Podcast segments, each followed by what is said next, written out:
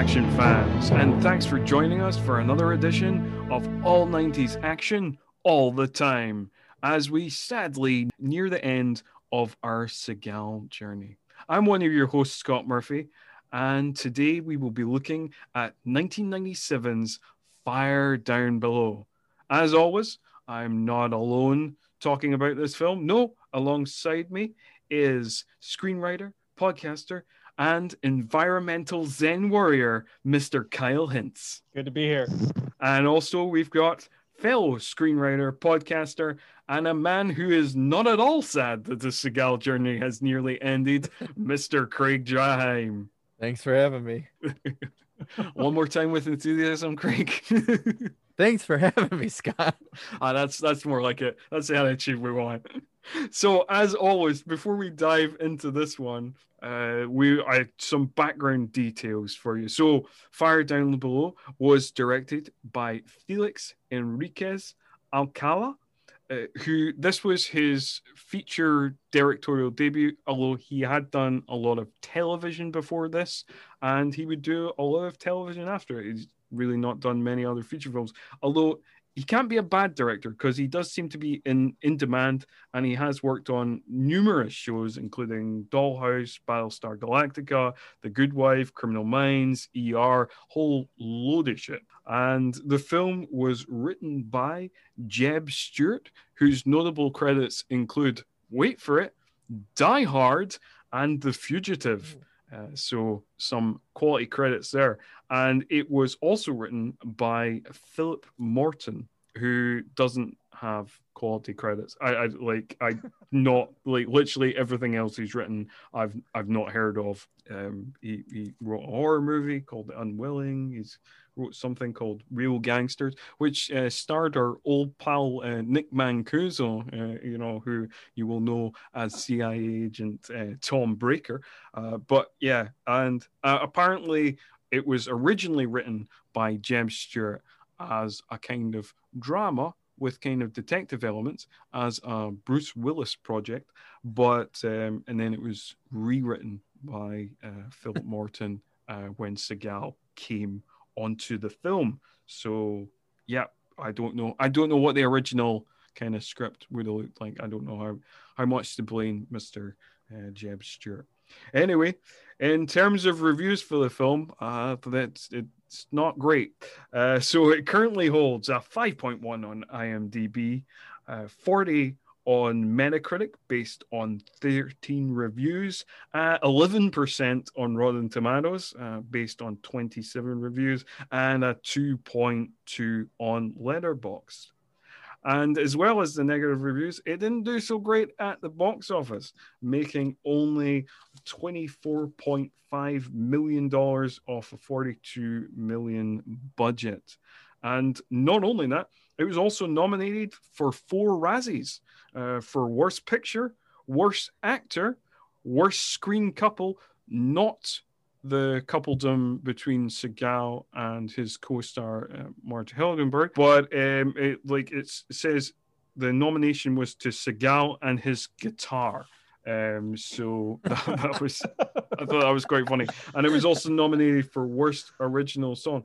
Like, can you guess what it lost to in worst picture and uh, worst actor? 97? Um... 97. We've talked about this film before on the podcast. It randomly came oh. up in the previous episode.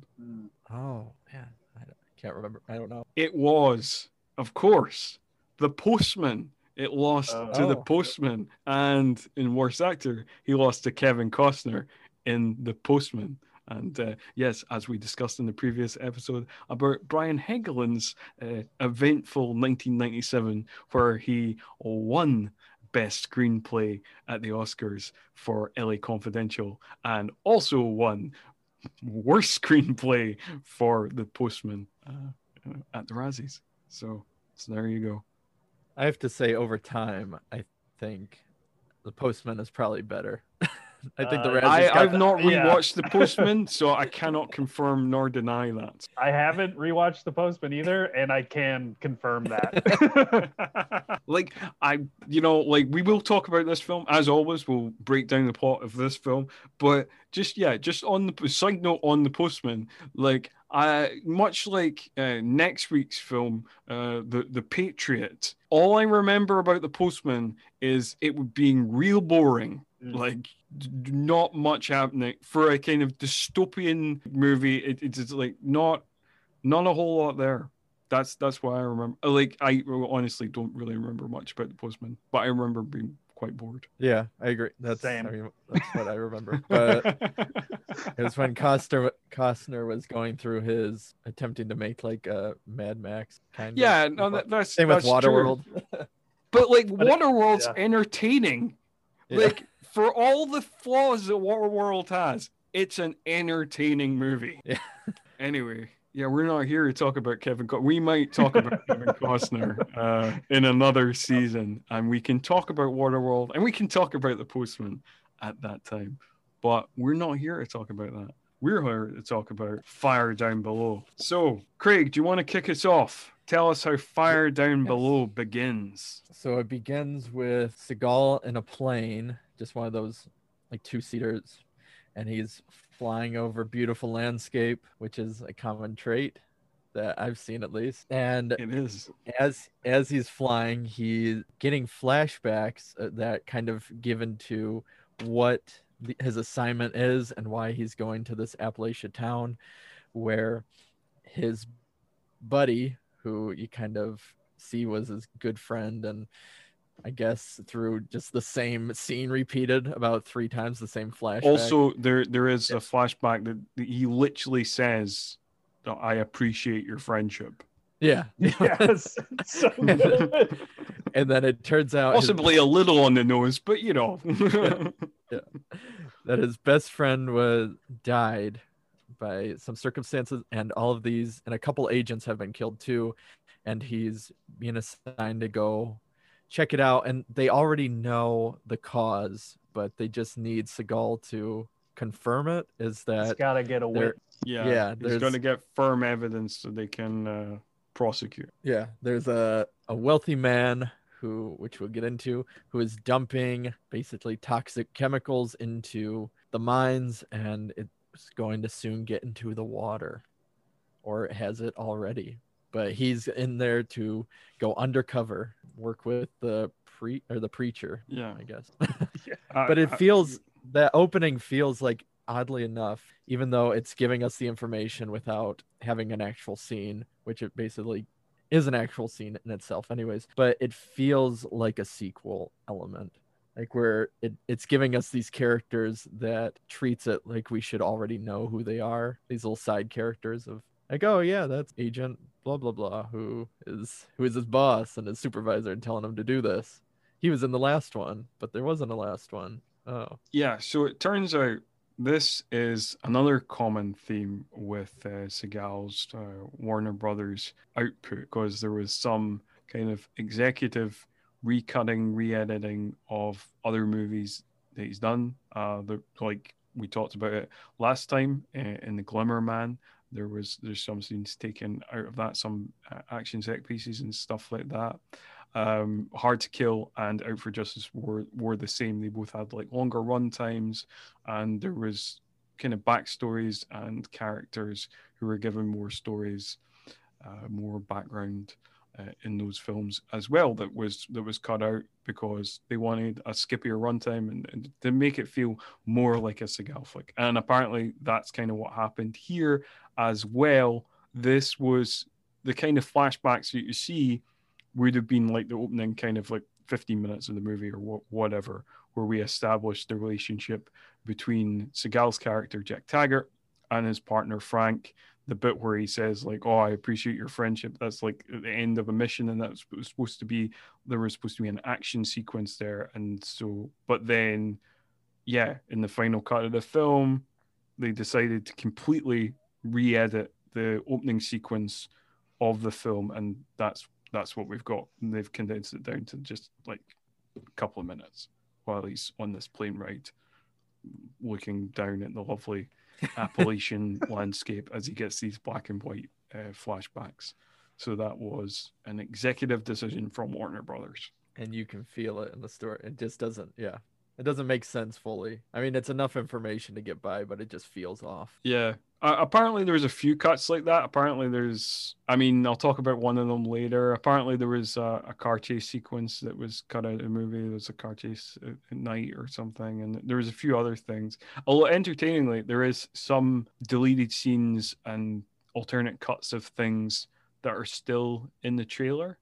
The the like you know, well, the, I I know that quite often happens. You know, that, that, like things will things will get re-edited and um but they're they're, they're like oh why is that in the trailer?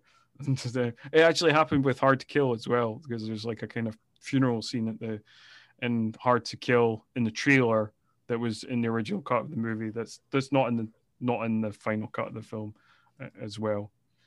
Um, but uh yes. Where where do we go from where do we go from here kyle? Well, we arrive in uh, whatever the name of the town is. I don't know if it was named. I don't Um, know. I think it's Jackson. Is it Jackson? Okay. in Yeah, Kentucky. It's Jackson. Yeah, and Seagal meets the local preacher, played by Levon Helm of the band, which I didn't really recognize him until I saw that was him in the credits.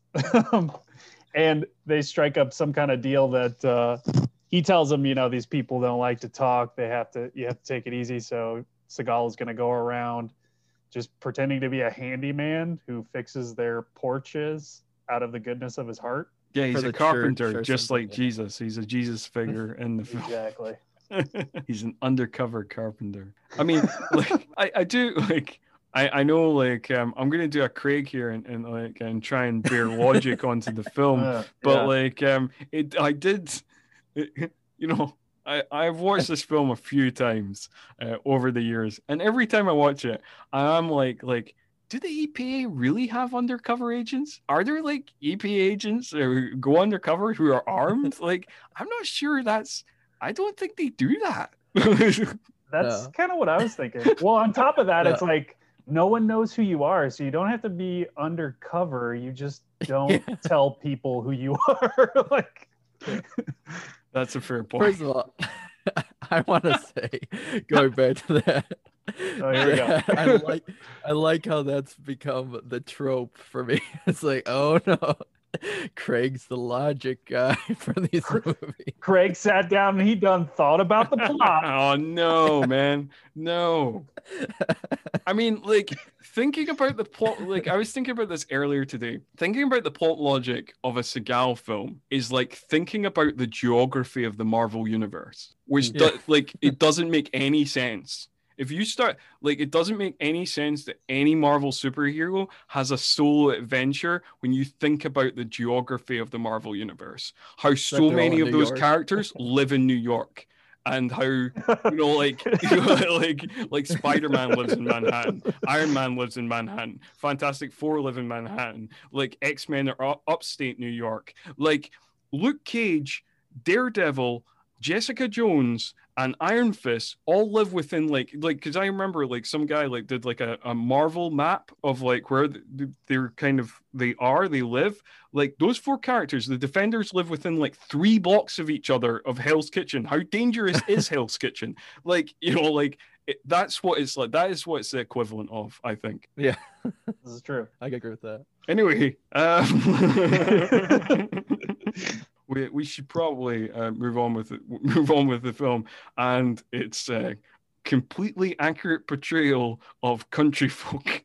Hmm. Which we So- do get a Seagal, I don't know, because he tries very early on and it pops up occasionally and then even mid line he'll get rid of it. He tries his southern accent It's a, ca- a couple of times. yeah. It well, it's. I was gonna say it's another one of our tropes, which is Seagal kind of like assimilating to some other subculture. Yes, yeah, like he does like this kind of accent osmosis thing where like he yeah he starts kind of vaguely imitating whoever he's kind of across from. So yeah, it's it's it's a it's a weird thing. It's like he even like because Kyle's seen this as well. He even does it in like the reality TV show he does, like the the Steven Yes. Seagal Lawman, where he, he does this like dodgy Cajun thing, and it's like, Dude. uh, It's the best part of that show. I mean, he does it with all ethnicities too. So you'll Oh, just I see him, know. like talking to. uh Yeah, it's you have to watch it. I mean, he's a chameleon of an actor. That's why he just goes with anybody who. He he can't help it. yeah. yeah, yeah, but, But so, so what I was gonna say is that so the preacher is assigning him, having him go help people that he says he thinks will talk or that Mm. will be most likely to Mhm. talk. I helpful. Yeah, But then it co- it comes up later that that was a, a lie to save Seagal. But I guess I don't know. It, it's kind of just thrown out there really quickly. But um, yeah, that's so all of these characters that Seagal is asking to fix their roofs or their porches or whatever they may be are supposed to be the ones that are willing to be witnesses. yeah, Mhm. Yeah. But this is also, you know, it's established as a mining a mining town or whatever. So they they're the main economic power. So everyone is intimidated and scared and whatever. Yeah. So yeah, yeah, and yeah, we should we should point out that these kind of hillbilly kind of folk are like outrageously cartoonish. Like the first family we see, he goes in, Seagal, uh, character, goes in to visit this family. He starts talking to the the son of the family who's like ill, and then like the mum comes in, this emaciated woman, and then the father comes in and he's just like covered in soot um, from just back from the mine. It's just like I was gonna say part of the opening was like that montage of photos of like old Oh, yeah. miners. oh yeah, that's right. It- That's it's right. like they used that as a basis for like the costume design and stuff. oh yeah, because I mean, like in that, like, because they're dressed in like modern clothes. Like later on, when we see them, they look Mhm. kind of, you know, when we see them at the kind of church picnic and stuff like that. But yeah, I mean, like this is like they're dressed as if they are from like Depression era, you know, Yeah. like 1931, kind of like in this shack. That's because Seagal came and brought mo- modern life to them. Yes. oh dear. Yeah. We still oh. got a lot of movie to talk Yeah. about, so we Yes, should we do. probably move on. To Um, kind of cover all of i guess in one big blurb but yeah they reference deliverance of course they oh yeah.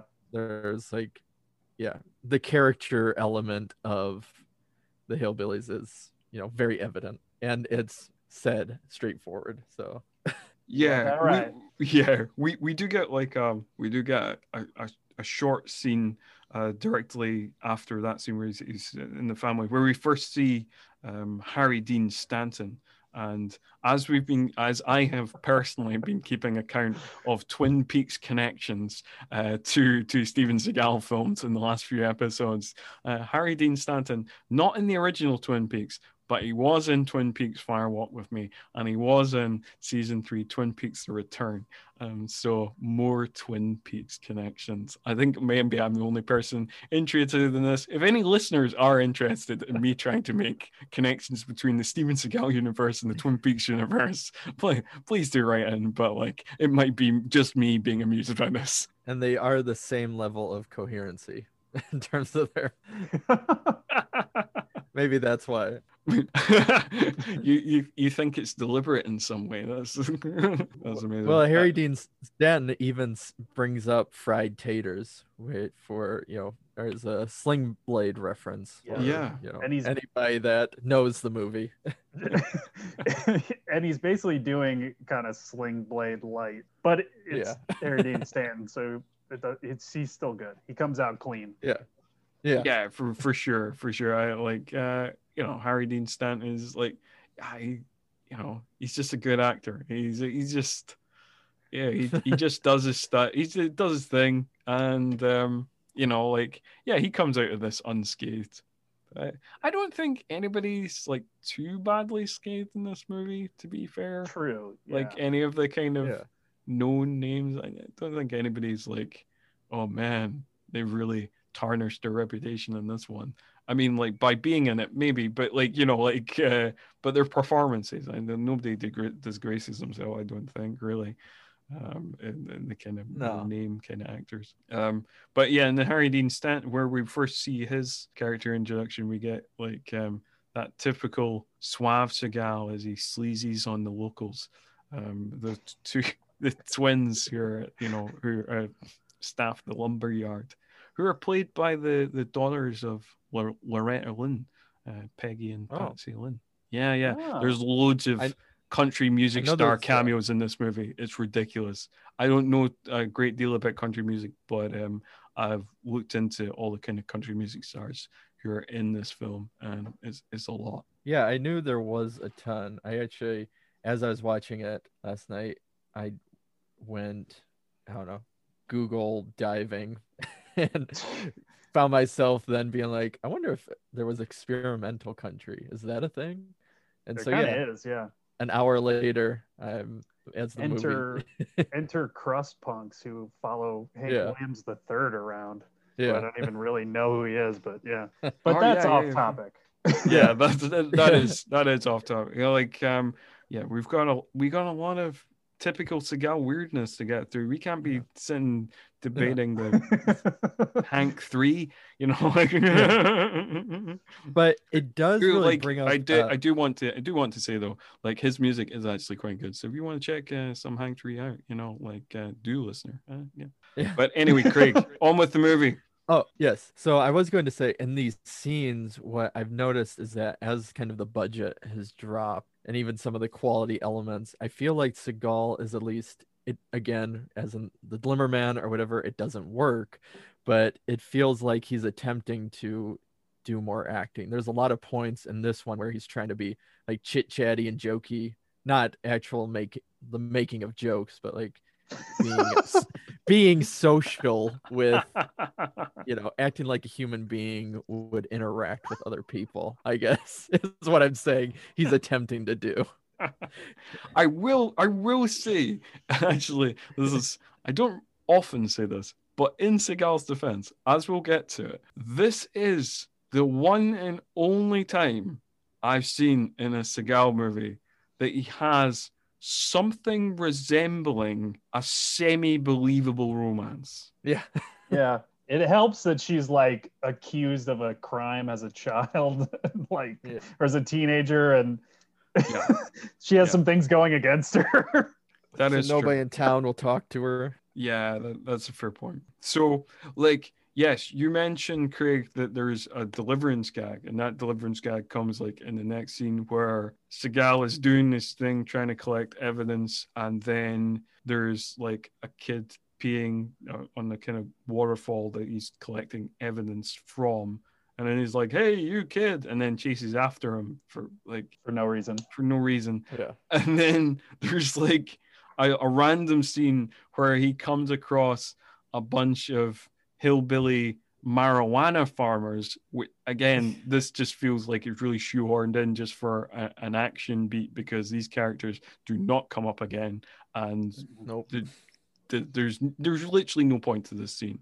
But we do get some kind of lame deliverance gags, and so Yeah. there we go. And he Yeah, gives which- the kid the gun at the end. He just gives the little kid a gun and tells him to point it at the Yeah, guys. After he took the bullets out, as if those guys aren't gonna like beat that kid. Yeah. Yeah, like um oh apparently, you know, because Seagal has like magic converting powers, like where he can turn evil guys into good guys. So like once Seagal has given them a beating, like uh, they've they've probably changed their life around by now. Also, in terms of like favorite Seagal tropes, uh, we get like an excellent uh, use of uh, ADR where you hear the guy going like, "Oh my jaw, It broke my jaw." There's a lot of I realized in this one too, a lot of face smashing. Or yeah, some guy gets his teeth broken out and Yeah, that's like Yeah. he smashes right a lot of end of people's faces into He does into right near things. the end of this film. Yeah, that that happens. But uh, th- this is um, after beating up those guys in a completely pointless scene. We we have some good old Southern hospitality as we we have our first encounter with Sarah, played by Marg Helgenberger. CSI in case or species, depending Yes. on Yes. Also, like props, you know, like this movie does get uh, a bonus point for having a relationship that is age appropriate. Uh, Marg Helgenberger only six years younger than Seagal, which is not often the case in in action movies or Seagal films. So well done, movie. And nobody wants to talk to her, and she even acknowledges it because of something that happened with her father that we don't know yet, but kind of comes up, kind of doesn't. But yeah, and then the preacher even and other townspeople, even though they said nobody in town will talk to her, there's a lot of people that actually are willing that are friendly and talk to her. So that's what I'm not sure about. But yeah, but Seagal, he doesn't care because he's above all that town gossip. Yeah, he can see deep down she's a good person because Seagal has those magic investigative Sherlock powers that like he just knows stuff. And he offers to fix her porch, which should be subtext. But it's not. It's because he offers to fix everybody's Yes. porch. Like, But, but he's gonna fix her porch real nice. Yeah. for sure. Um, but like, yeah, but then he, I mean, he offers, he offers Harry Dean Stanton the same way, you know. So like, Yeah. yeah. There's mean, even it's- a thing with Harry Dean Stanton that jokes. Well, Oh yeah, yeah, into like that later, the- but, yeah, later, later, later. yeah. Um, he Don't has like a that. just after this, he has a weird conversation with Harry Dean Stanton where he's driving around in a truck and he's offers Harry Dean Stanton a lift in his truck. And, and then like he he says something about like uh, he Harry Dean Stanton doesn't want to get in his truck. And uh, he says something. And then Seagal kind of philosophically is like ah yes it's like a Zen riddle. And Oh, yeah, reason. because he's Because he wants to he says that yeah he says he doesn't want to get in the truck because he might get he might l- like being in a truck and have to buy one of his own and he wants to move but so he doesn't want to get his house fixed but he needs his house fixed. Yeah That's- that's right. That's right. Which is like a Zen riddle. Yeah. Is it? I mean, Seagal says so, so it must be the Yeah, truth? I guess. i should have looked up zen riddles but- Yeah. but yeah We are, I mean, he, we hear uh, all 90s action all the time. We don't know shit about Zen riddles. So, like, we, uh, who knows? Maybe it is like a Zen riddle. Anyway, um, leave a review let us know leave, leave a review. tell us, tell us more about Zen riddles. Yeah, do that. leave leave a review in the form of a Zen riddle. Oh, that would be the best. Please do that, listener. If if there is somebody out there listening who is very knowledgeable about Zen riddles, then then please do that. But uh yeah, we keep kind of going off track in this one. Uh, so Kyle, you want to tell us more about the film? What's happening in the film? Um, w- we meet the thugs, right? Like, Yes, uh, H- Hatch and Sims, I think, is their names. The the two main thugs that we kind of follow around. is this the point where they put a snake in? They, yes, Seagal's this is yes, yeah, yeah, that's right. Okay, and do, do we even see Seagal capture the snakes? And... yeah he gets yeah, the we- both we the see two the- snakes or whatever Yeah. So he wakes up like Seagal obviously sleeps with a gun under his pillow. Uh, so he wakes up, he takes his gun out, and the the thugs are driving away. And then he discovers the snakes, and then we see him pick the snakes up. And um, un- unlike uh, Jean Claude Van Damme, doesn't punch the snake. Uh, he he just um, he uh, just places them outside uh, the window, and that's that's that's that. because Well, he's an EPA agent. He doesn't Yeah. believe anything. But then we pick up Animals with um those thugs driving their truck, right? With That the is- yeah, they- snakes and the floorboard. Yes, that's that's right. And the what's magic about that is like um, this is one of many, uh, I think, four songs that are co-written by Seagal in the movie. Uh, but it like it's like super on the nose pop Yes. explainers, and the song's called "Snake in the Grass."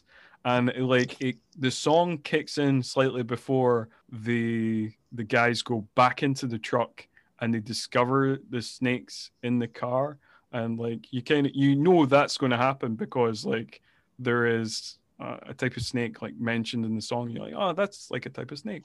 And then you're like oh i see what's going on here. The snakes are going to be in the truck. Oh that's exactly what's going on here. And the snake in the grass. Yeah. Like and then they crash crash their truck. Yeah. there is another moment as well where where, where that happens um, where it's like a kind of uh, this is going to exactly mirror this song is going to exactly mirror what's going in the plot in a really on the nose way.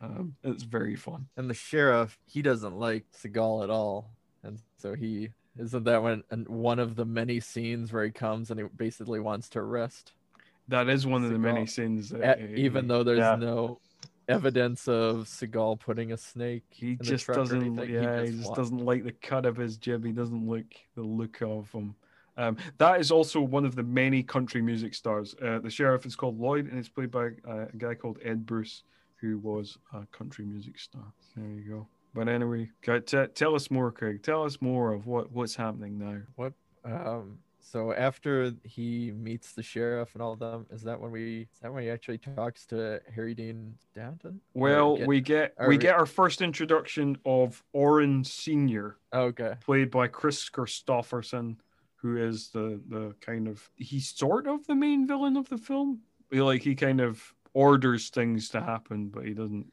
like kind of Yeah. intervene directly. Yeah, And, most of it uh, he spends. He's not in that town. He's just kind of he's dictating to his son, Orin Jr., who's I guess the the point man in the town. Yes, and we we kind of uh, established that he's like a kind of sleazy rich asshole because he is sleazy to his secretary, maybe, and then and also like when his receptionist tells him there's somebody on the phone, he says, "Tell them I'm busy," and then when he says it's his son, he says, "Tell him I'm out the country." So obviously, not a good dad either.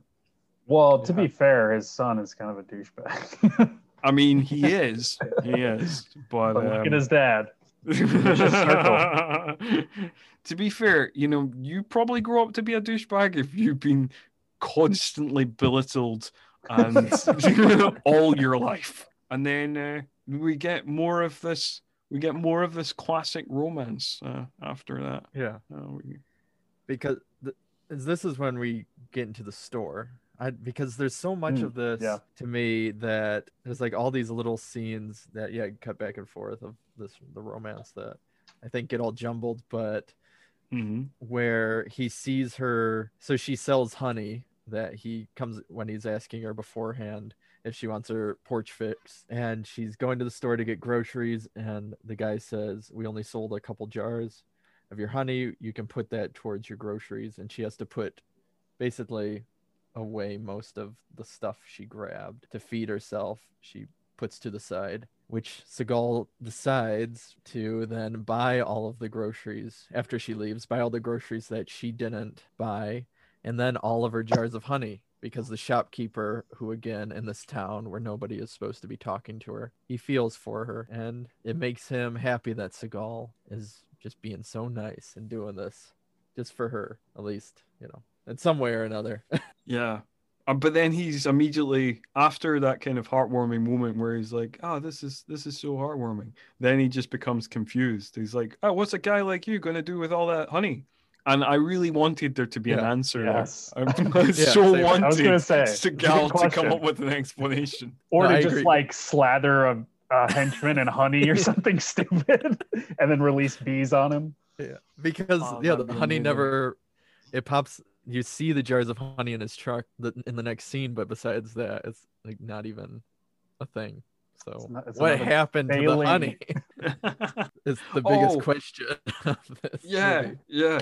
Oh, this is this this this next scene is- is where the next like plot explainer song comes up because it's like he's talking to like Sarah and he's saying like, "Oh, isn't it funny like the you know the, the earth burning over there, like the kind of the Mm. coal mines burning, and like you know you can see the the uh, smoke coming coming up uh, from the land and that and then like they're driving in the car and it's like this song is like called like some like fire in the hole or something or like you know Yeah. like- and Yeah. it's just uh yeah uh again just another another great great moment where um Seagal writes a really on the nose song They should have at least even took reference, or they should have noticed it. Like in uh, what was that one, the basketball or whatever, where there's that song playing, oh yeah yeah, yeah. and he recognizes that it's just like you know verbatim what's happening to him.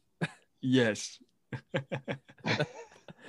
Basketball was Um, also, I think, 97. So there we go. I think so. I think you might be right there. Yeah. Yeah. Yeah, yeah, yeah. Uh, so I, I again, like you know, you. I mean, we have established to you, Craig, that like Seagal doesn't have any faculty Yeah. for irony. So like, that's not. That's not what's going on here at all. Uh, so- but um, yeah. After after that, like we, we can kind of. There's more kind of kind of hammy Hallmark romance kind of kind of going on. He drops her off, you know, like we can kind of skip over. Uh, but like uh, yeah, ne- next up is like one of my uh, one of my favorite bits in the movie. It's the the fight down at the lumber yard, where um, we get Hatch and Sims like kind of menacing uh, Seagal again. And what happens to them, Kyle? They get beat up, man. He's well, I I had to notice that like Seagal was buying very small, weird little pieces of lumber to like To fix, fix his the big porch, porches. yeah. that's my logic thing.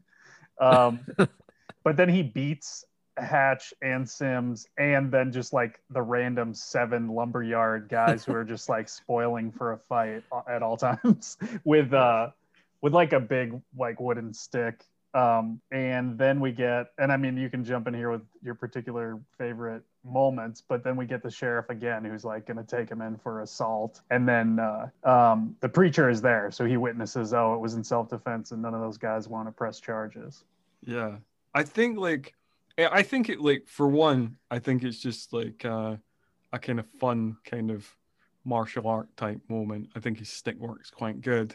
Um, also, like the what becomes a running joke, like I think it's, it's Sims. Um, he smashes in the nose, and Sims is, is played by a country music singer called Alex Harvey, um, who is not to be confused with Alex Harvey of the sensational Alex Harvey band, and is confused on IMDb with Alex Harvey of the sensational Alex Harvey band, because that is the picture on IMDb next to this credit.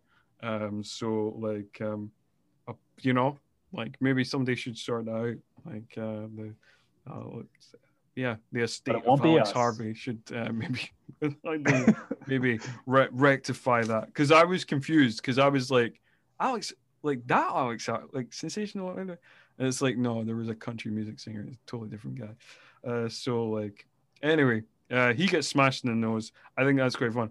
Also there's another great moment of ADR in this scene where one of the guys he like he he he beats um like one of the guys he beats up with a stick is like lying on the ground and then you hear a disembodied voice just say i've never been hit so hard in my life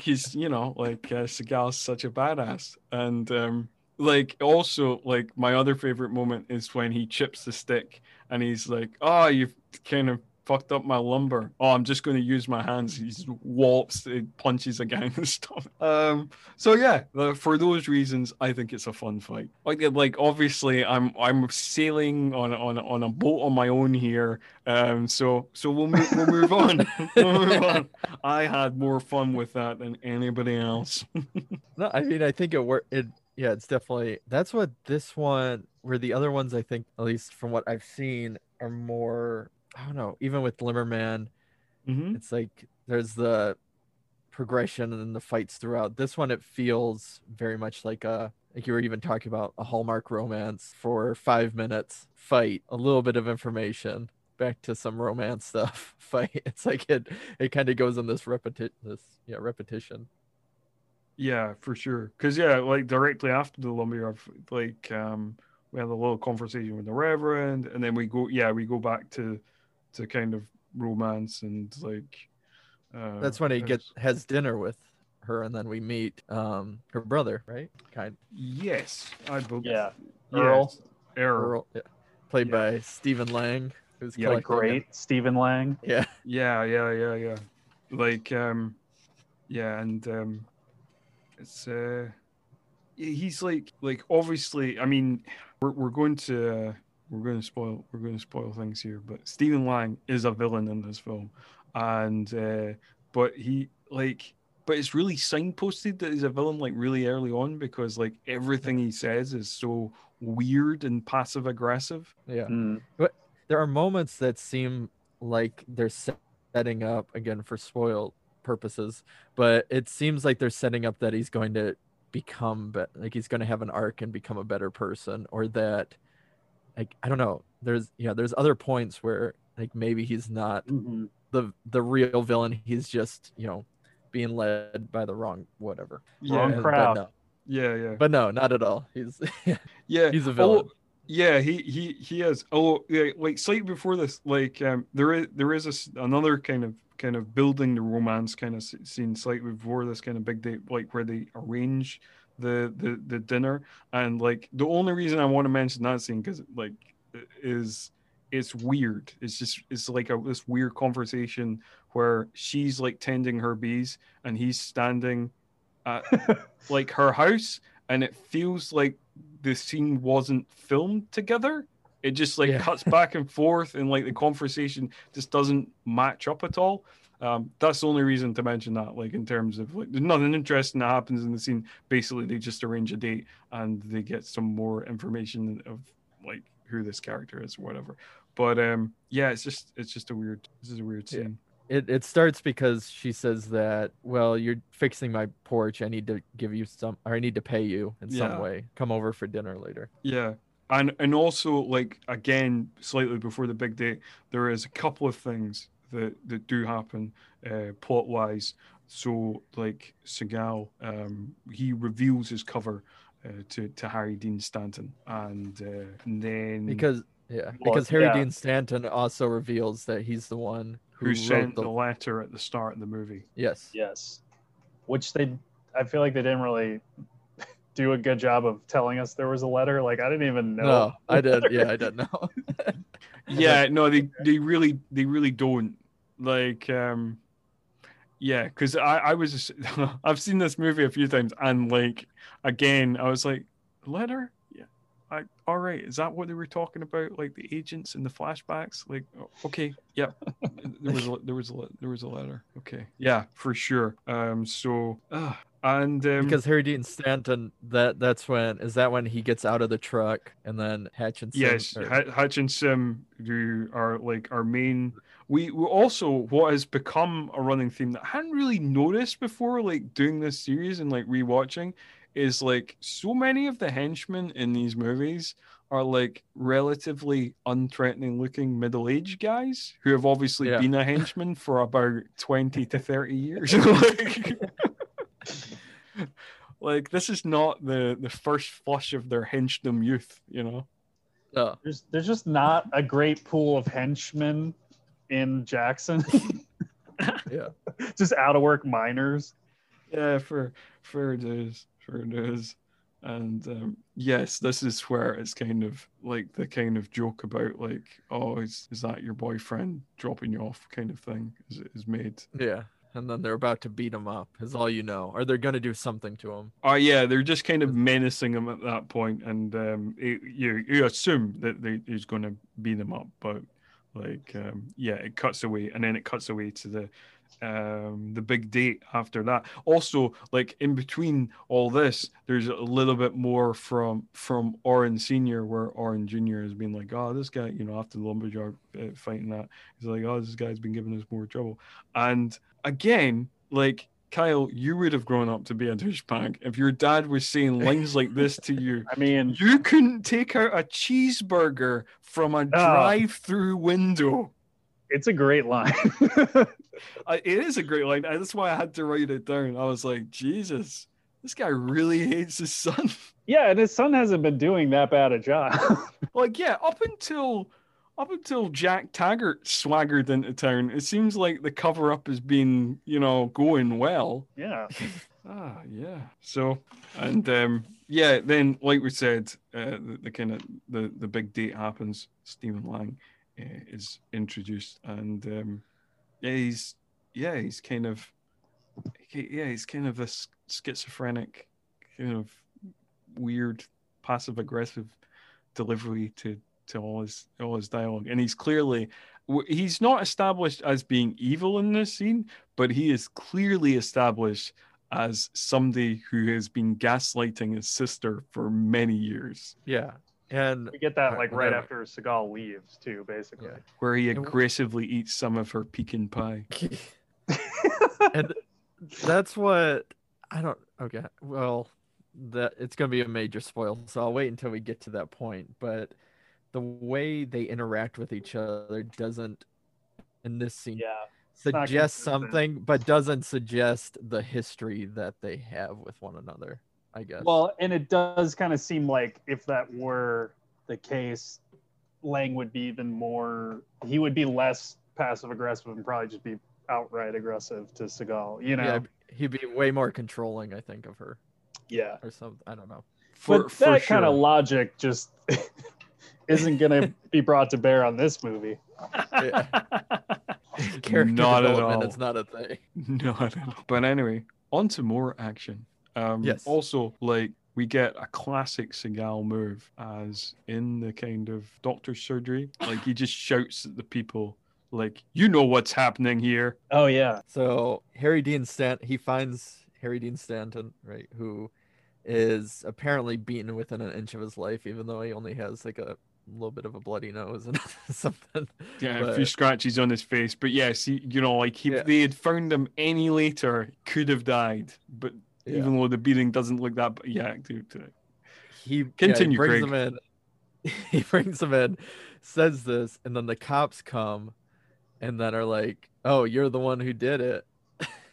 Which- this shows Seagal is the worst undercover agent because he blows his cover instantly, and it's not even that far into the movie of saying, "Well, you know who I am, or I know who you are, and you know who I am, and I can arrest you just as easily."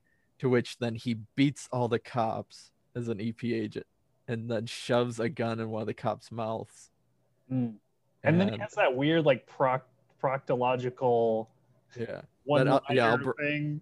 Oh yes, I'll I I'll can have bring what- 300 agents uh, Yeah. come upon this hick town and like search every or you're gonna be up in every orifice and then you can pick out your favorite proctologist to cure whatever hole hurts the most is something akin to what the line is yes.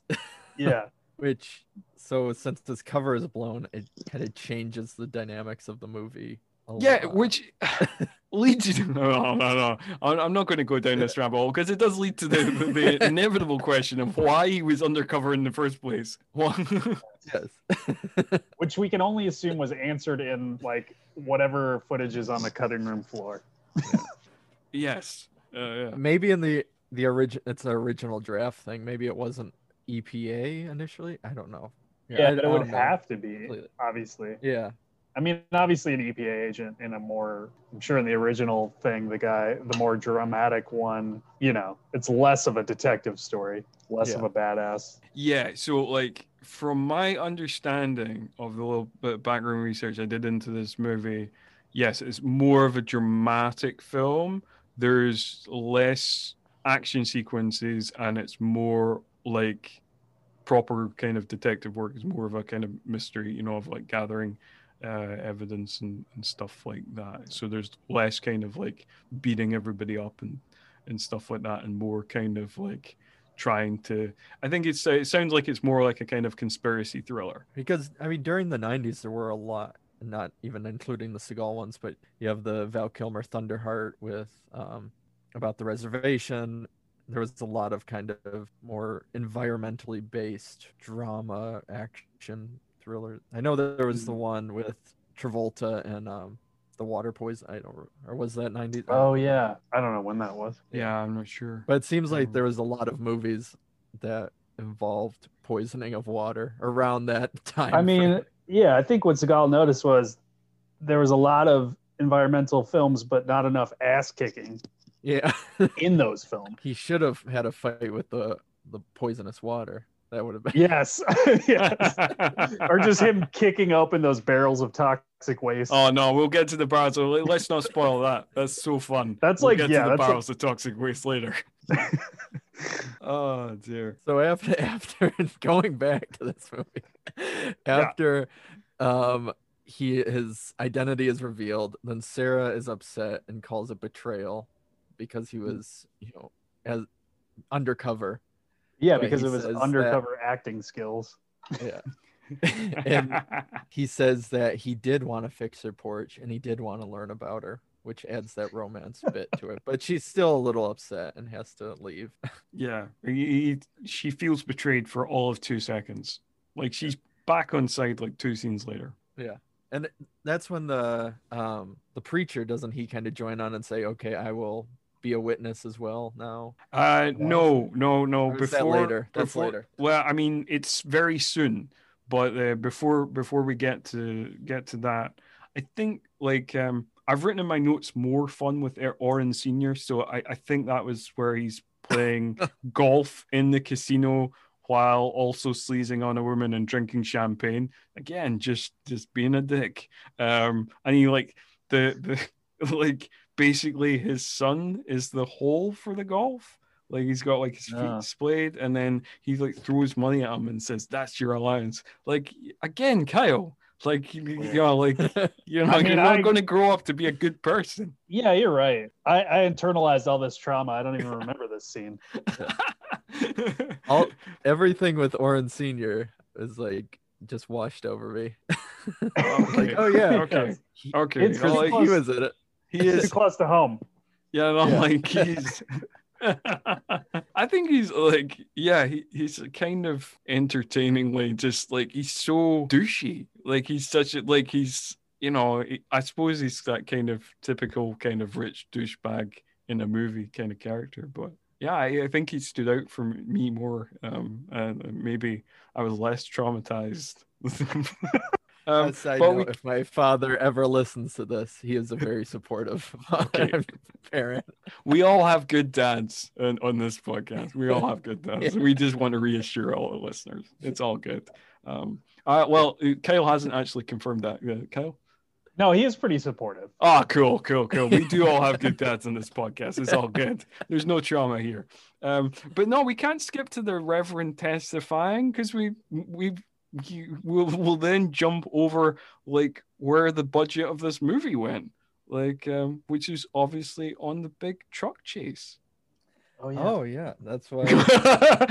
this memorable, memorable action scene that my co-hosts have just remembered. it's done pretty well. No, it's I remember it. I just again, like I was saying, the any of the romance Yeah. stuff, Okay. it like all kind of again jumbles together. So it's like Yeah, I remember I- the I actions, actions. they did. But no, the car chase is actually decent enough. There's some points where like you're wondering how a a semi can be or whatever it is. It's a giant truck It's a can giant truck, yeah. be maneuvering the way it is, especially like flying into a cornfield and then somehow be able to get right back on the road so easily. But And how his old uh, truck can outrun it because I just assume Yeah. that truck can't go that fast. yeah, but again, logic, and I guess we're just Yeah, we're not gonna. cut Yeah. that out.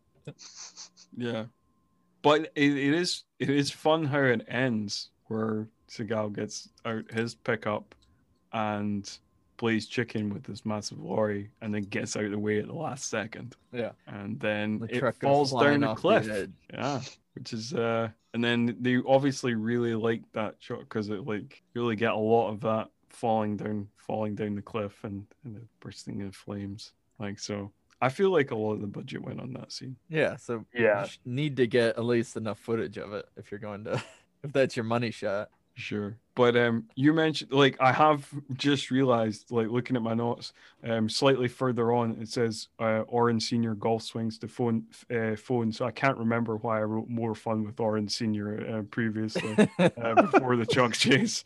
Um so so so so there you go. But um as you mentioned Craig uh the Reverend says that he is going to he has a change of heart uh, and he is going to testify. But Kyle why does he have a change of heart? Oh yes, because he realizes that he can't like save the souls of his per, uh, you know, his people if they're dead. it's the best reasoning ever. But we should also mention that mirroring um, on deadly ground, uh, what changes his heart is the sermon that Seagal gives Oh, yeah. at the church. Which is very yeah it was just like feels like a, an abridged version of on deadly grounds ending speech Yeah, because they even though town folk they all know something happened to him, maybe, but he storms up to the yeah the podium during. and you can tell he's been through a, an intense truck chase because he has one tiny little scratch at the top of his head it's what's great about this scene is also that just everybody accepts it. Like he just Yes. w- walks into the church, says, "I've got something to say," and then you know, if if you don't mind, and then apparently nobody does mind, and then he just says, "Please be seated." Everybody gets seated. It's just like nobody questions it. Nobody's like, yeah. "What?" Yeah. Well, I at after this point too, the town kind of, with the exception of the the henchman, the town kind of accepts him officially. I feel like they're they're less likely Yes. to. Yeah, he's now one of the people. Seagal has always been. always yeah he, he has always been a man man of the people yeah so uh, and then he just uh, like it's again it's one of those things much like the on deadly ground speech he makes some like good points but does it in such a kind of hammy and ridiculous way that you know you wouldn't actually listen to it but like he actually in there is the nub of a point about the way rich corporations pay off poor people to look the other way. Nope. So Okay. learning stuff. like it's just I feel like it's like it's misjudged, but like there is somewhere in there there is there is a good point. It's just because it's Seagal, it's just yeah done in he's, the, I mean, he's always lacking Yeah. the subtlety to like yeah. the movie already gives us that point. It's just he. Oh, I know. He really hammers know. it home with this the, the, Yeah. this this speech. But like he, you know, that's Seagal for you. You know, like um, Yeah. why make your why make your point in any sort of subtle and nuanced way when you can sledgehammer it down your throat? I was gonna say when you can throw a guy through a window Yeah. when you can throw the point through a window, that's that's Yeah. what. Yeah. Anyway, uh, a- after that, like yeah, the kind of the the towns on side and stuff like that, and then we get some some classic Seagal ego stroke as we head to the big dance. Yep, and it kind of jumps back and forth between. Well, not re- really. Right before the big dance, we see that the preacher is in the church and somebody is entering, but we don't know who. That's right. And then we, yeah, then we get to the big old dance where we get to see why Seagal earned that Razzie nomination for relationship. best relationship Seagal and his guitar. This is like so. This is another uh, cameo from uh, another country music star, uh, Marty Stuart, and yes, so it's it's actually quite a funny scene, like just because there's this old guy playing guitar, who then downs half a bottle of Jim Beam. Not advisable, listener. Not advisable uh, and then just falls off his stool, and uh, Seagal kind of sweeps in uh, to save the day with some of his great blues grass picking. Ah. I when you suppose thought- that's the appropriate reaction, Cal. Yes. just when you thought jack taggart might have limita- limitations he doesn't uh, no, he can do it all. And then we should have mentioned because, like, I, I don't know, like, I feel like Craig is just blanked Oren Senior out of the movie. Um, no, so I like, know he's. no he shows up yeah, he shows up in this part to f- officially meet kind of Seagal, and they, ca- that's when they get to meet, go face to face. But first off, Seagal has to teach Orin Jr. a lesson. I know because he's as Seagal's pl- picking on the oh the sixth string. He um Orin Jr. is you know Trying to sleaze on Sarah. aggressive with yeah to which then Seagal makes him apologize by twisting his arm and doing all this, which Orin Senior just accepts and kind of has a smile on. What I love about Because- this scene though is like Seagal, he um he turns round to Oren Jr. and he he basically says, "Oh, you know, kind of uh, talk to, you know, talking to the to a woman like that. Like normally, the partner would, uh, you know, that's he basically says like that that would get you an ass whipping, you know. But I don't think it's an think insult it's to the man she's with or something. yeah, exactly. It's an insult to the man he's with, but it's not worth it. But then Oren Jr. makes a really childish comment about like, oh, government agent man coming to take out the trash. And then all of a sudden, so the the offense of like sleazing on his woman, that that's not worth it. But this kind of childish jibe is what makes it worth it. And then he twists his arm and forces uh, Oren Jr. to apologize to Sarah. I mean, that's just textbook Seagal right there. It really is. I think it's what And makes that- the scene quite funny. Yeah. And that's when we get the the first meeting of the big the big brute guy who Yeah. again we think is going to pose a huge threat to Seagal later on. We will find out, but we know the answer. Uh, but I mean, Well, you've seen a yeah. Seagal movie before, right? yeah.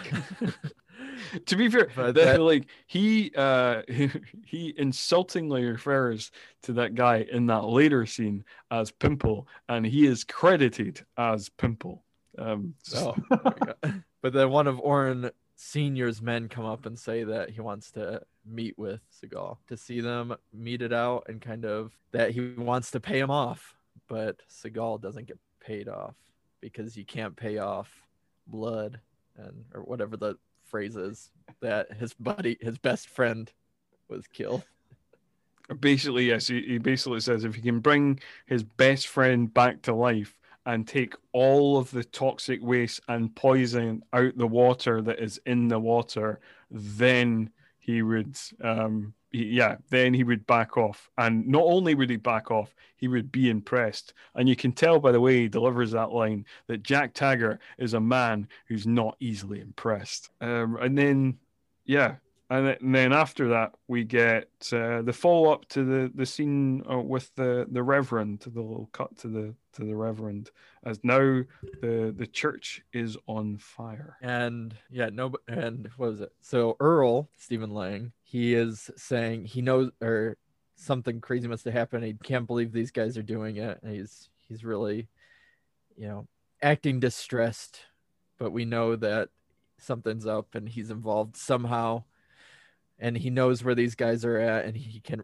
show Seagal all the evidence because he's not going to be working with them anymore. But then also we're asked what happened to the preacher and nobody knows except we hear i think a scream at one point kind Mhm. of. So we know the preacher's in there burning alive but nobody's like trying to get him out.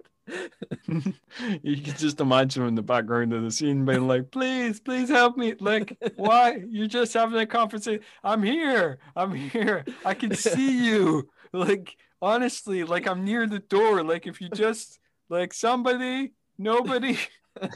Yeah. So Earl is um he he's he's now turned face. He's like uh, he's helping Seagal out now. Or is he? As in the very next scene with sarah it turns out he's evil. Surprise. Were you shocked by this kyle that it turned out stephen lang was evil?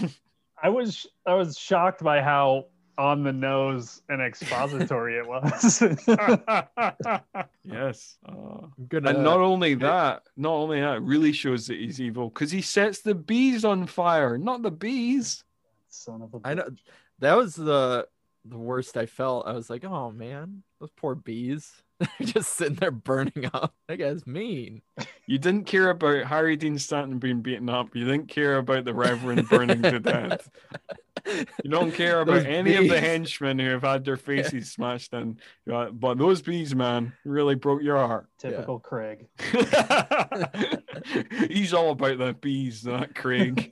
yeah well they do pollinate the world you know we yeah, need no, bees. it's, it's a fair point. Yeah, Since we are we are talking about an environmental movie, yeah, it's a fair point, Craig. Uh, well done. but we kind of get that Earl. So Earl is the one that do we finally does he admit it about their dad or is it not until Seagal? Seagal admits it? lays it out later. I know he does Yeah, we get that. but Yeah, we get the idea that that. Yeah, we we can't we kind of get the i- the idea, but then yeah, because there's a kind of inclination of something incestuous in that scene, but then we cut to like uh, Earl and uh, Jack Taggart as they're like investigating the mine, and and yes, he, and he says, yeah, "My dad." Seagal lays it all out. But first, he says before they go on the mine, which was probably my favorite part of what was it when I asked my daddy where how or how far you'd have to go down the hill. He said Oh, only yeah. about a mile and a half or something. quarter, mile. mile. Yeah, quarter He mile. says- There we go. He says they have to go a quarter mile down the mine. Yeah, there we go. Yeah. which makes me There's think that his dad and um, Vin Diesel should meet up sometime, you know. And quarter mile.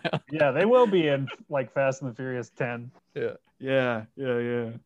So yes, so like literally, like Kyle, t- tell us about this uh Seagal expository scene of like literally. I've Uh, written about this scene. How the fuck would Seagal know all that about and Sarah? I mean, like, how did he piece that together from the information he had? No idea. So the information, just to recap, because it happens in some scene we didn't really point out, but there's there's a point where like Seagal's like at the library And He's looking looking at through that all old, newspapers. Yeah. yeah, and he sees that uh, she had been accused of killing her father and then was acquitted and blah blah blah, and that's why she's an outcast. Uh, and that's like all he knows. Yeah, and then he just says like, "Oh, so tell me about tell me about your sister." It seems like she's kind of you know uncomfortable around men, and uh, he says like, oh, "I don't think she got over the murder."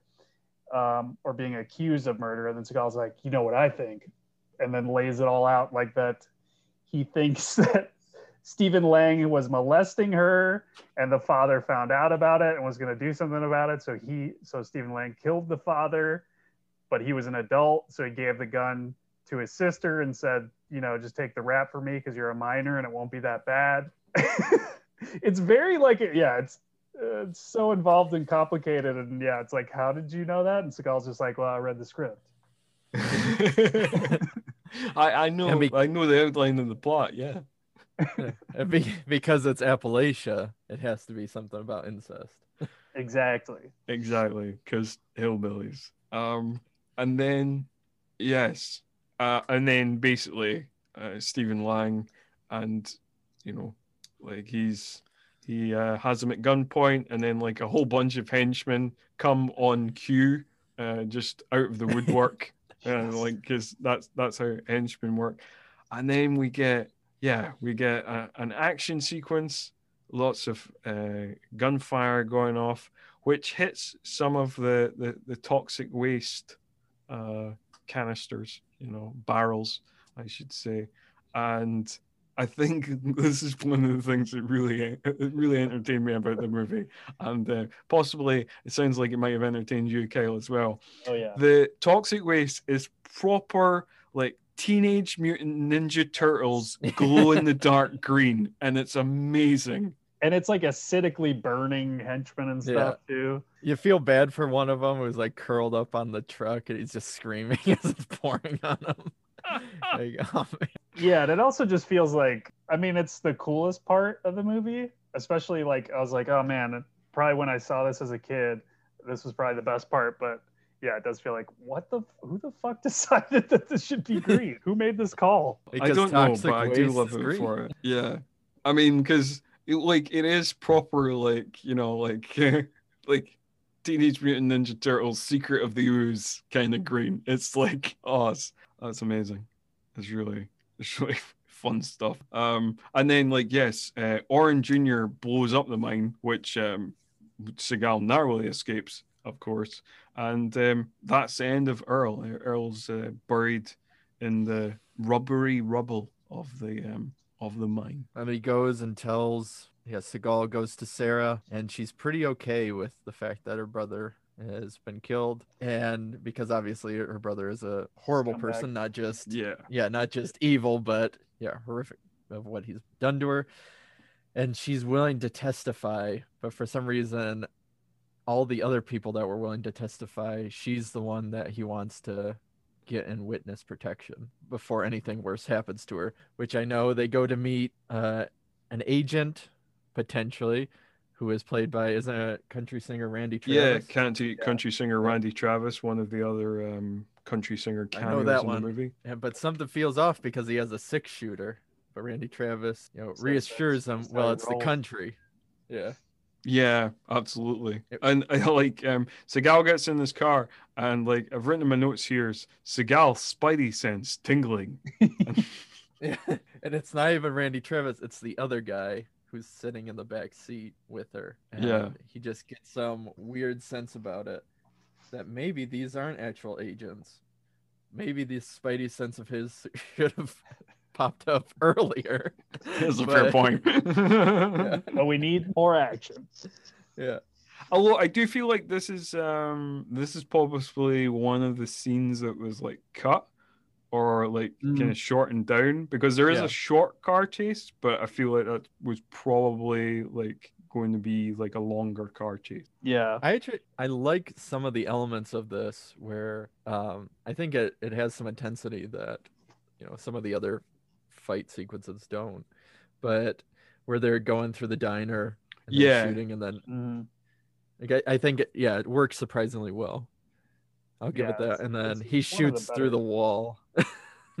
I think yeah, I think it's one of the pro yeah, it's probably oh, it's one of the best action sequences in the movie. And like you say, it does have like that extra little bit of intensity to it where like Randy Travis like storms into this diner with uh, Sarah at gunpoint and all the all the diners look properly terrified and and then it's just like act normal act normal and you know like you, you know like as, as, as they, sit down you know as, as then storms in and it's like well done. Oh I did feel like it kind of again is like one of those things that kind of shows off Seagal's demigod superpowers because it does feel like he can just maybe see through walls and that's how he accurately Yeah. shot uh, Randy Travis's character Ken Adams Yeah. Through a wall, not being able to see him. He only saw what the back of Sarah, so he knew the proper di- amount of distance that it would be. I did, yeah, I didn't even him. like catch that. I don't think. Like I just Yeah. saw him shooting through a wall, and then I saw Randy Travis mortally wounded, falling down, and I didn't put together. yeah. And then like the the follow up bit is like one of the few times that I think like Seagal tries to do jokes and it kind of works. Like in the the scene where the other agent who is like uh, bloodied from the car crash, um, Seagal like uh, throws a flare at the gas pool that is uh, is gathered around the crashed car, and the agent guy like then like dives in like slow motion. It's very it's the kind of hilarious slow motion and catches the flare, and and then he kind of he's like ah you know like tell your tell your boss.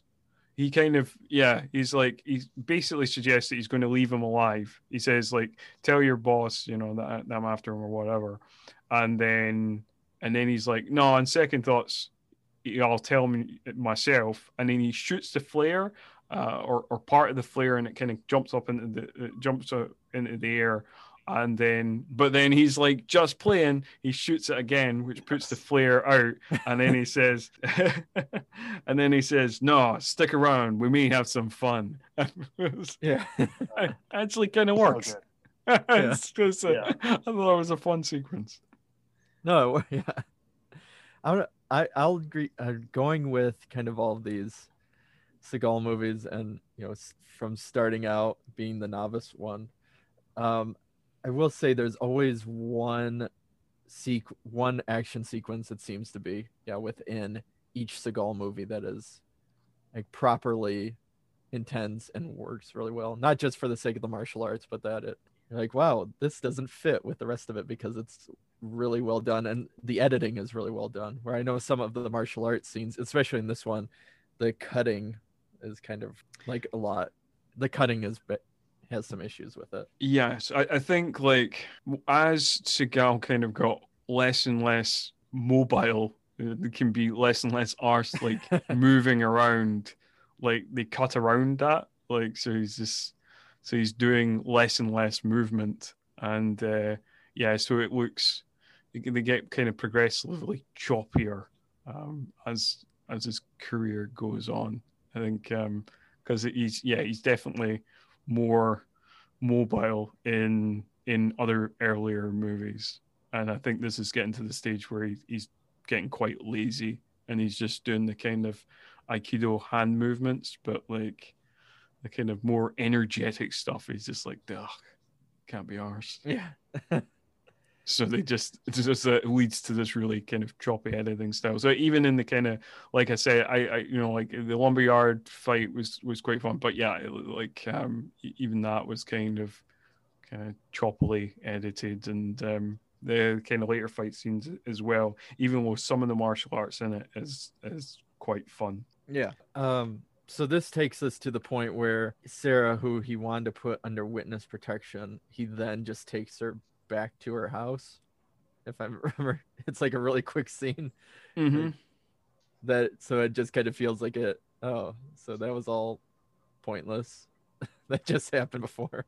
But yeah, and um, that's yeah, and then we get like uh, the we, yeah the, the kind of investigation kind of wraps up really abruptly there, where right where where suddenly we're kind of in in court and uh, Oren Senior is like is getting a fine for dumping toxic waste, which is like amounts to like fifty grand or something, and yeah. um, and he's like kind of laughing about it, kind of like, oh, I made three hundred million dollars last year, and all I have to pay is fifty grand. Ha ha ha. ha.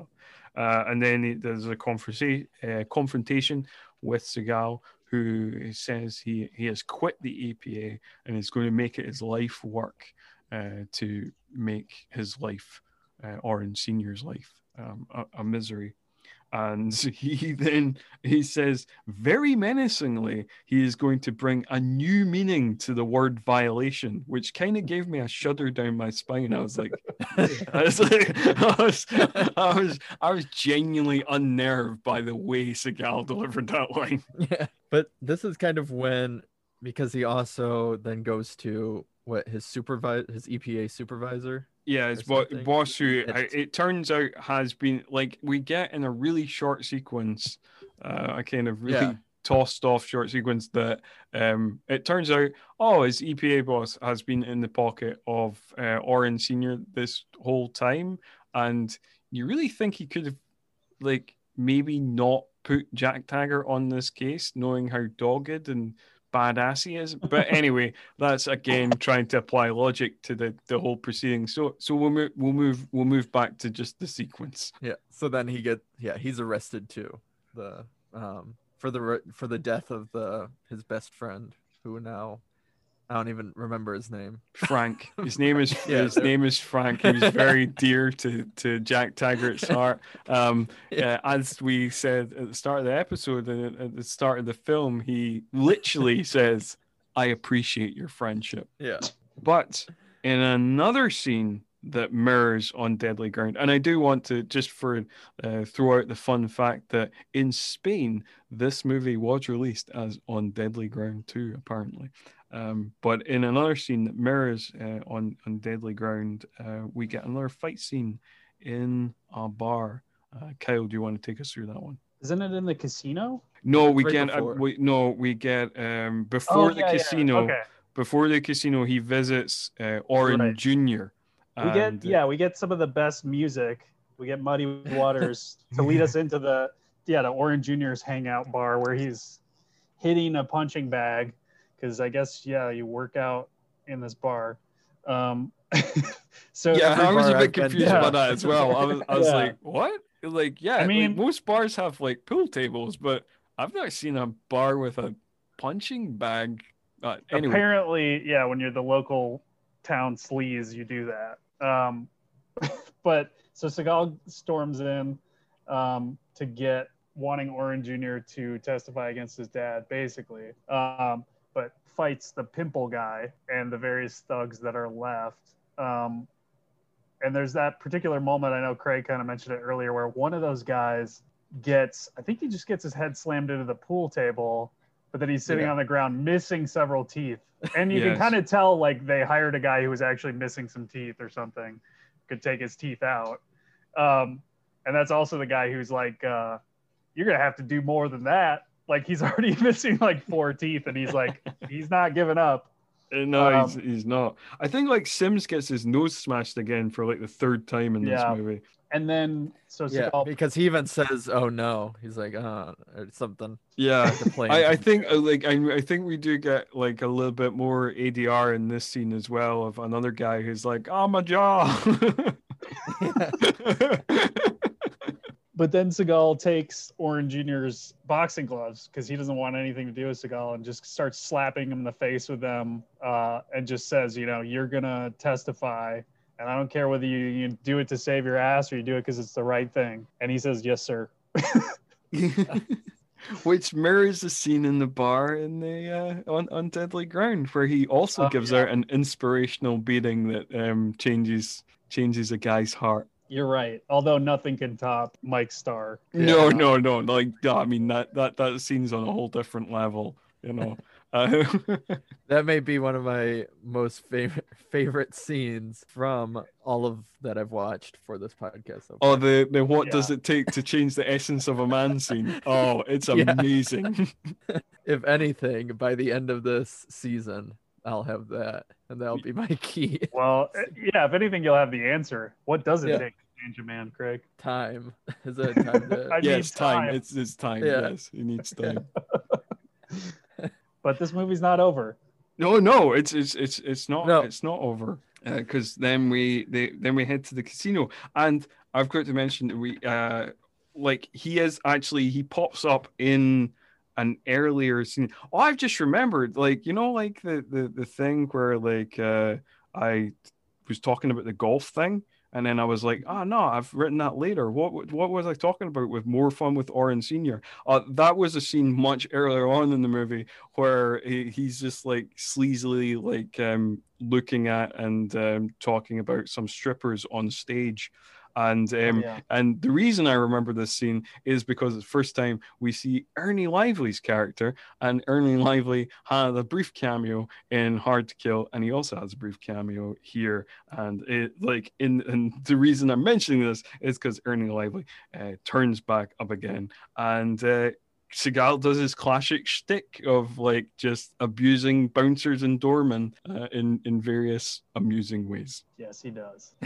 and he also abuses the bouncer doorman and then walks into the place, and everyone just lets him walk into the place. I, that that's true. I like I did feel like they were missing a Oh, trick that- here though because like so he yeah he just walks past Ernie Lively and his crew and then he comes across other bouncers and he's questioned and, you know he's obviously got morals because he's he's he's questioned by one bouncer who clearly chickens out immediately and the guy who chickens out he doesn't actually beat up but the guy who's like oh you can shove that warren up your ass he like he beats up that guy and then like two other guys but like the card game that Oren Senior is playing um is like the bouncers are in front of like this kind of glass enclosure that the card game's happening at and I was like well he's got to throw them through the glass and then get to Oren Senior at the pool the, the the card table you know like every time I watch this movie I always think like ah well he's got the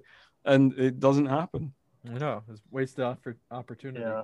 but anyway, yeah. So he, he beats up those guys, and then what does he do, Craig? Well, he goes to, because since he has the warrant and everything, he goes to arrest Oren Senior. But Oren Senior, he has a gun, which I guess because he's, you know, rich people don't want to go to jail, so he'd rather take his own life, or he'd rather. I know that yes, Seagal shoots him in the shoulder, or well, Taggart shoots him in the shoulder, and then arrests him and takes him into custody. Yes. Although, so like some of Seagal's kind of dickish uh, rudeness is very funny, but again, uh, this this scene kind of goes in, in, in quite a.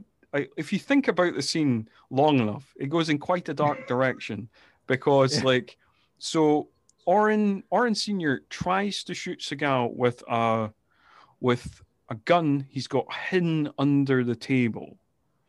But then Seagal like takes that out of his hand immediately, and then he, uh, like he says to the other guys, the other agents who are with him, to arrest Oren Senior. And then Oren Senior pulls out another gun that he has in his sleeve, which I feel like he should have pulled out the first time, but let's not question that.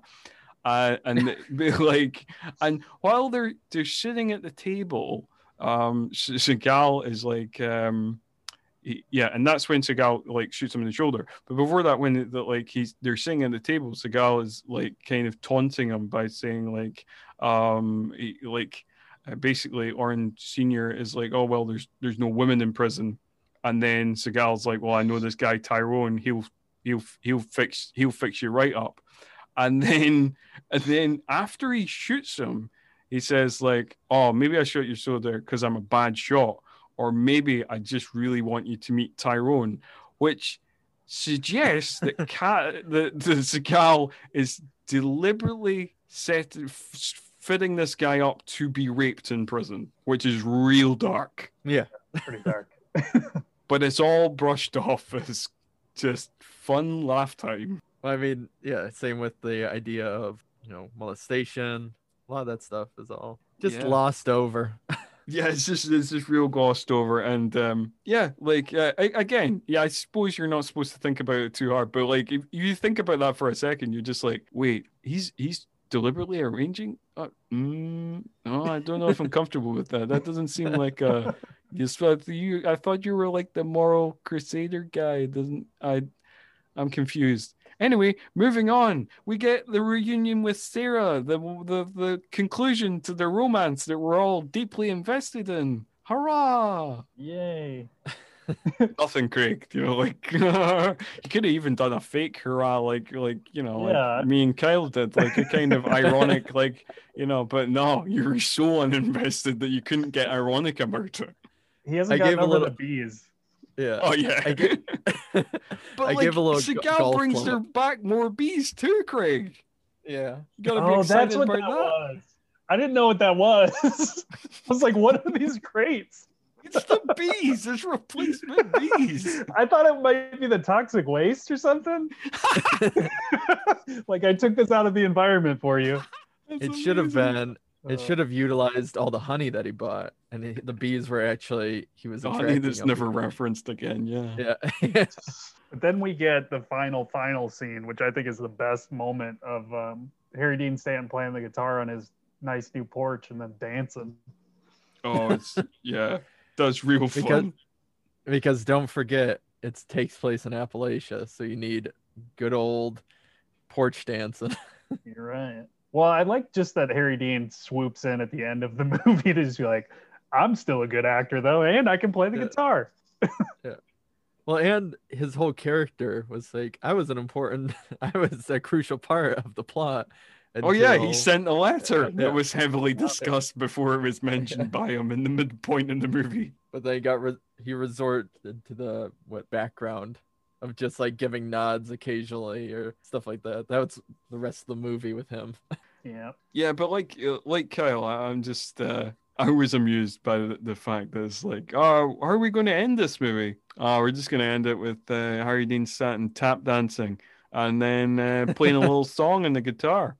Okay, cool. like balance has been restored.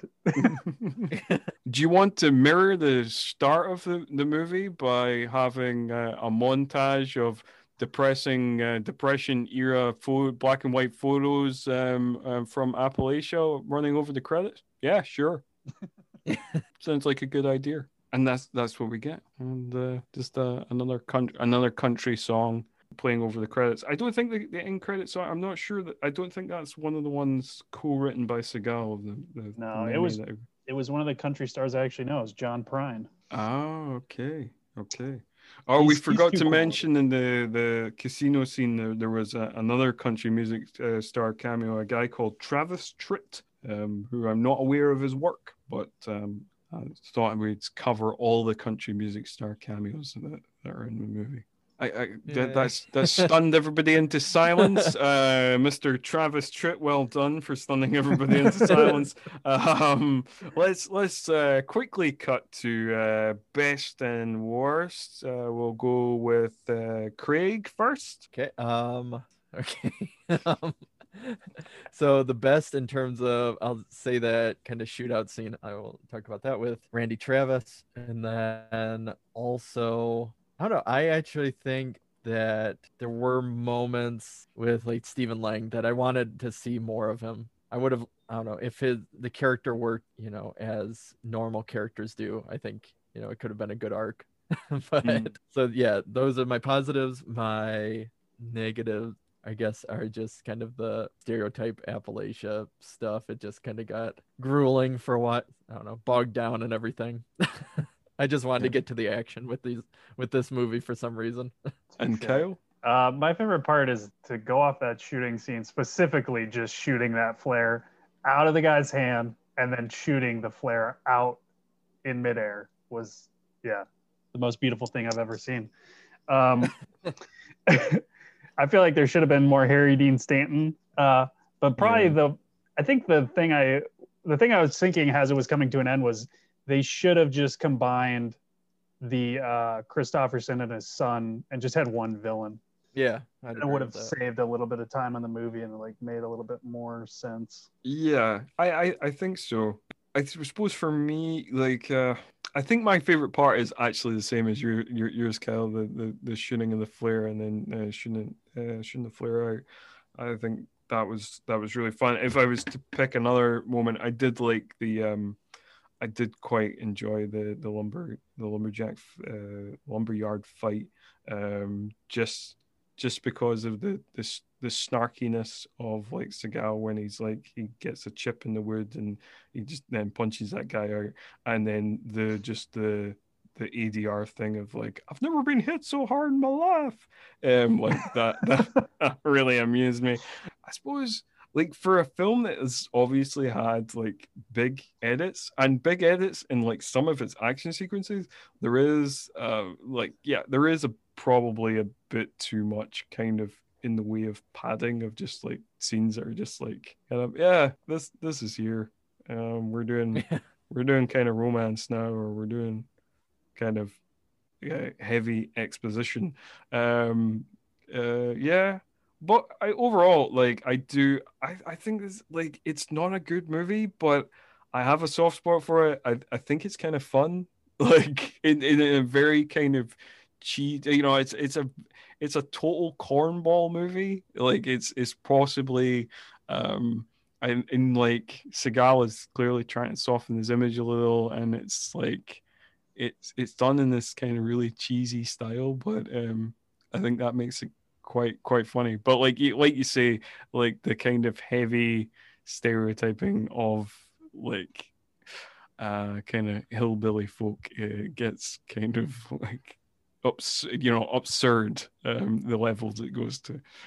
Um but yeah that's that's uh that's my kind of is anybody got any uh, kind of uh, final final thoughts? Like so would you would you uh rank this where would you rank this craig in, in terms of of the ones you saw?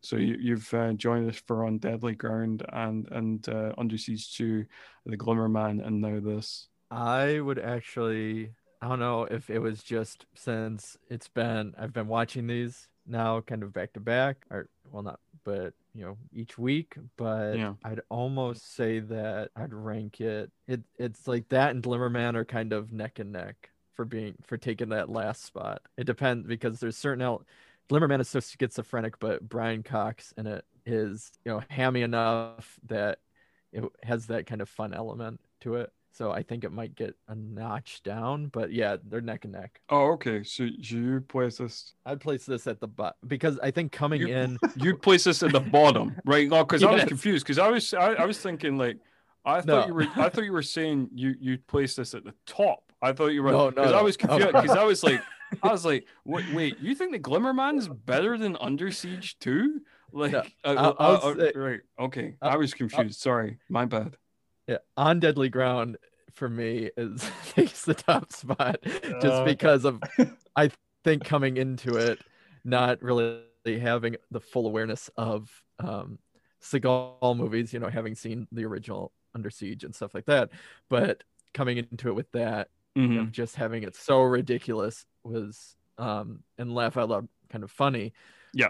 unintentionally was i think is why it takes a top spot if i was to rewatch them again under siege 2 is definitely way better but for Oh, Under Siege 2, yeah. Of the four, Under Siege Yeah. 2 is the best made film. I would argue that this is the Yeah. second best made film of the four. Um, but uh, yeah, I mean, But this one lacked uh this lacked um Seagal being talked about by other people about how amazing he is.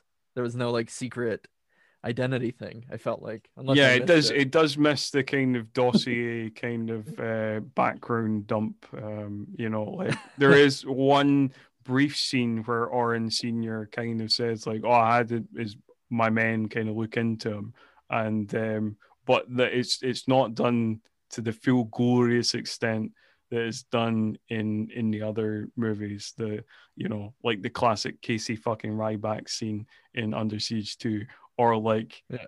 basically all of On Deadly Ground, where it's Yeah. mentioned like in every like second scene. Yeah. But that's our thoughts on uh, Fire Down Below. Yeah, you can write in with with your thoughts. Tell us tell us what you think we got right, what you think we we got wrong. Uh, yeah, just um, and also rate, review, and subscribe to us on Apple Podcasts, Stitcher, Spotify, basically wherever you, you stick your podcasts into your ear holes.